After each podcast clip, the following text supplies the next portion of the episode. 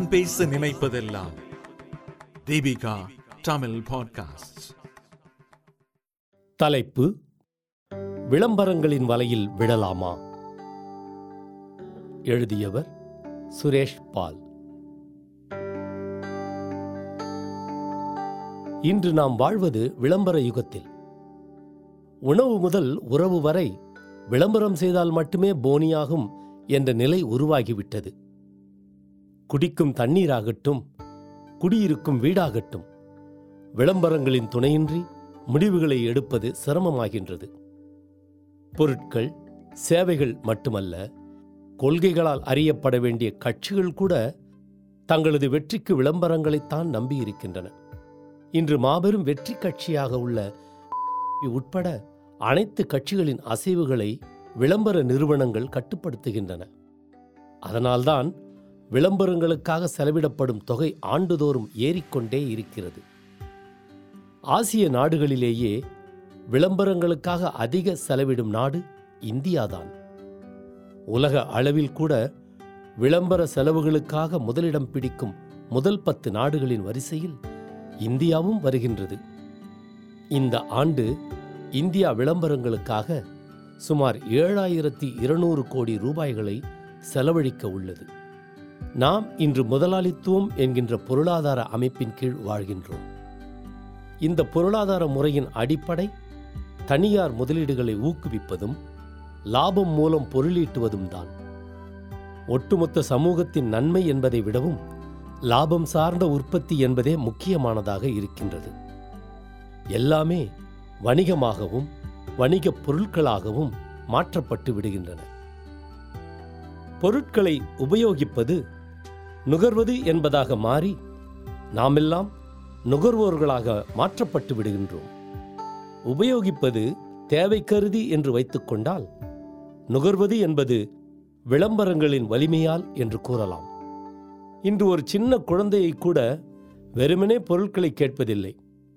அது பிராண்ட் பெயரை சொல்லிதான் பொருட்களை அடையாளப்படுத்துகிறது. குழந்தைக்கு வெறும் சாக்லேட் அல்ல.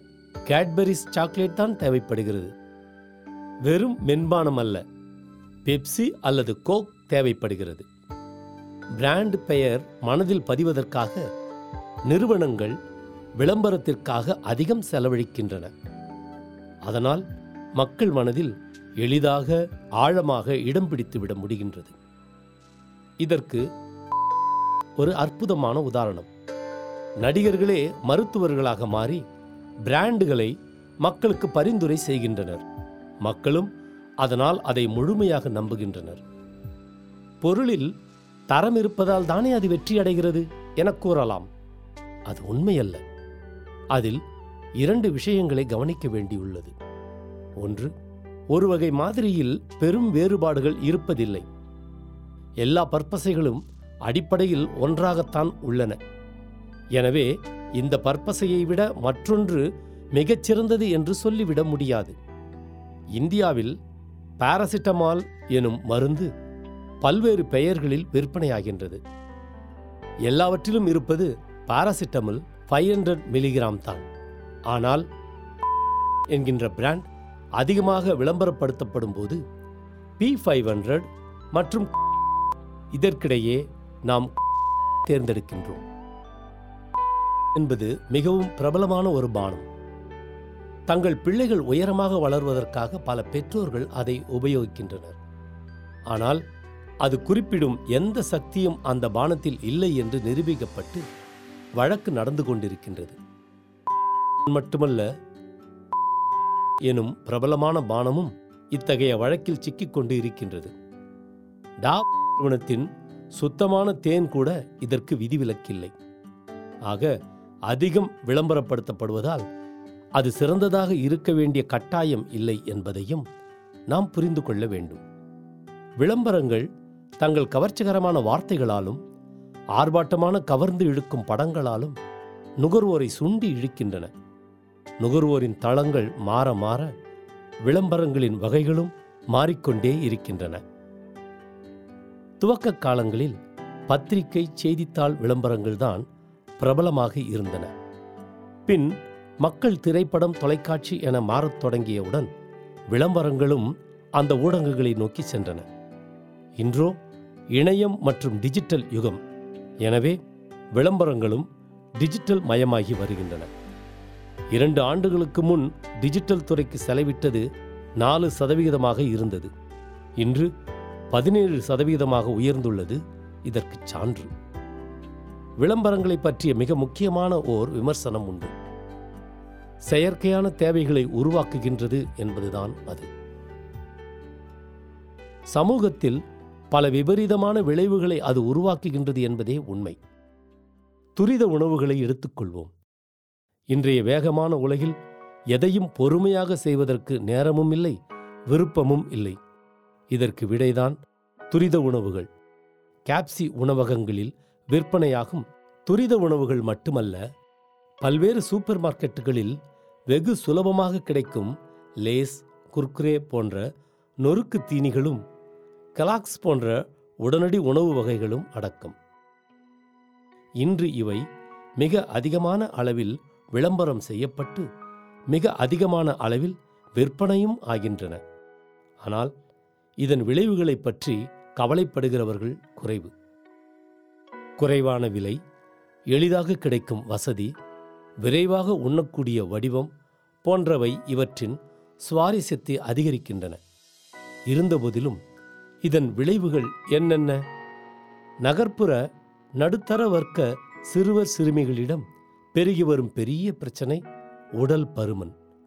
இதற்கு அடிப்படை காரணமாக உள்ளது அக்குழந்தைகள் உண்ணும் உணவுதான். அவர்கள் சரிவிகித உணவை உண்பதில்லை.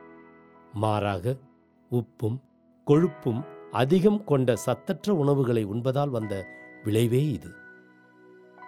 அண்மையில் ஆஸ்திரேலியாவைச் சேர்ந்த George institute of global health ஆய்வு நிறுவனம் இந்தியா உட்பட உலகின் முக்கிய பனிரெண்டு நாடுகளைச் சேர்ந்த ஆய்வகங்கள் இத்தகைய நூற்றுக்கும் மேற்பட்ட துரித உணவு வகைகளை தங்கள் ஆய்வகங்களில் ஆய்வு செய்தது.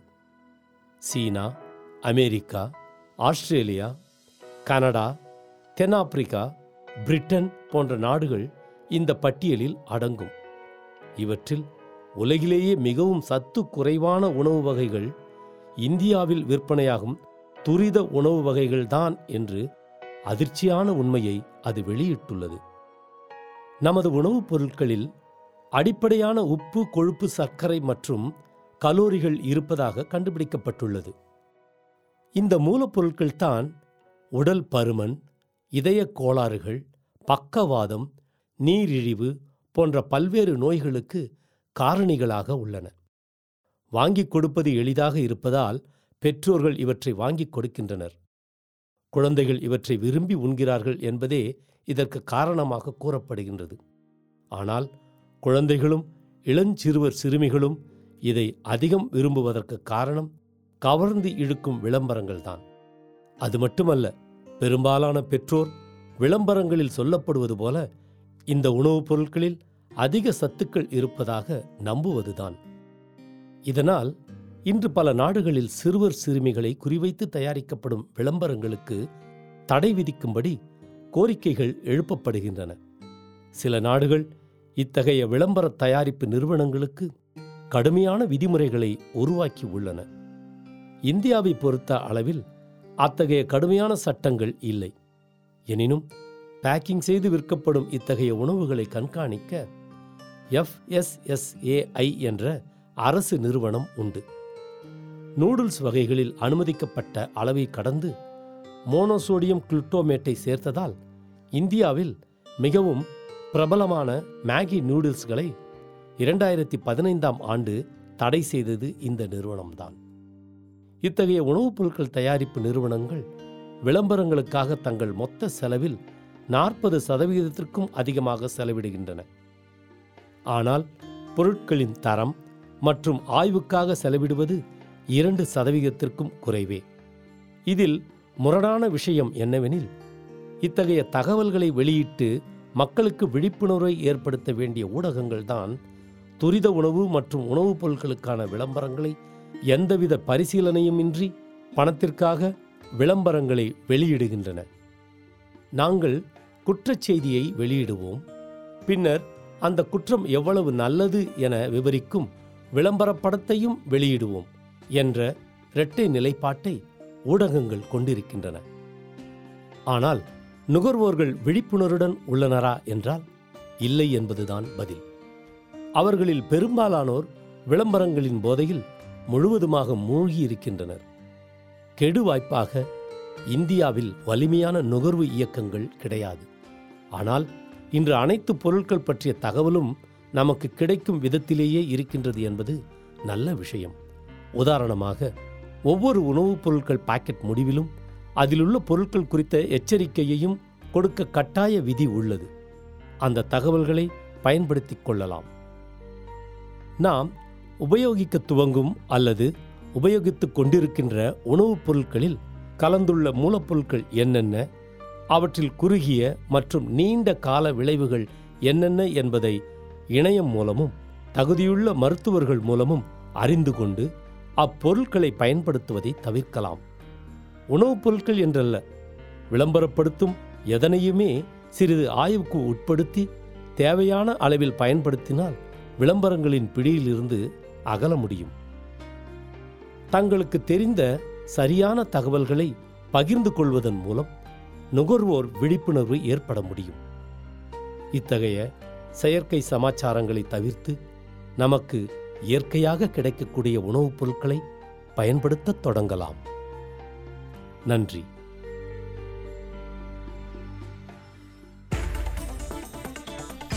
நீங்கள் கேட்ட இந்த வலையொலி அரும்பு மாத இதழ் கட்டுரையிலிருந்து எடுக்கப்பட்டது. வாங்கி படிப்பீர் அரும்பு மாத இதழ்.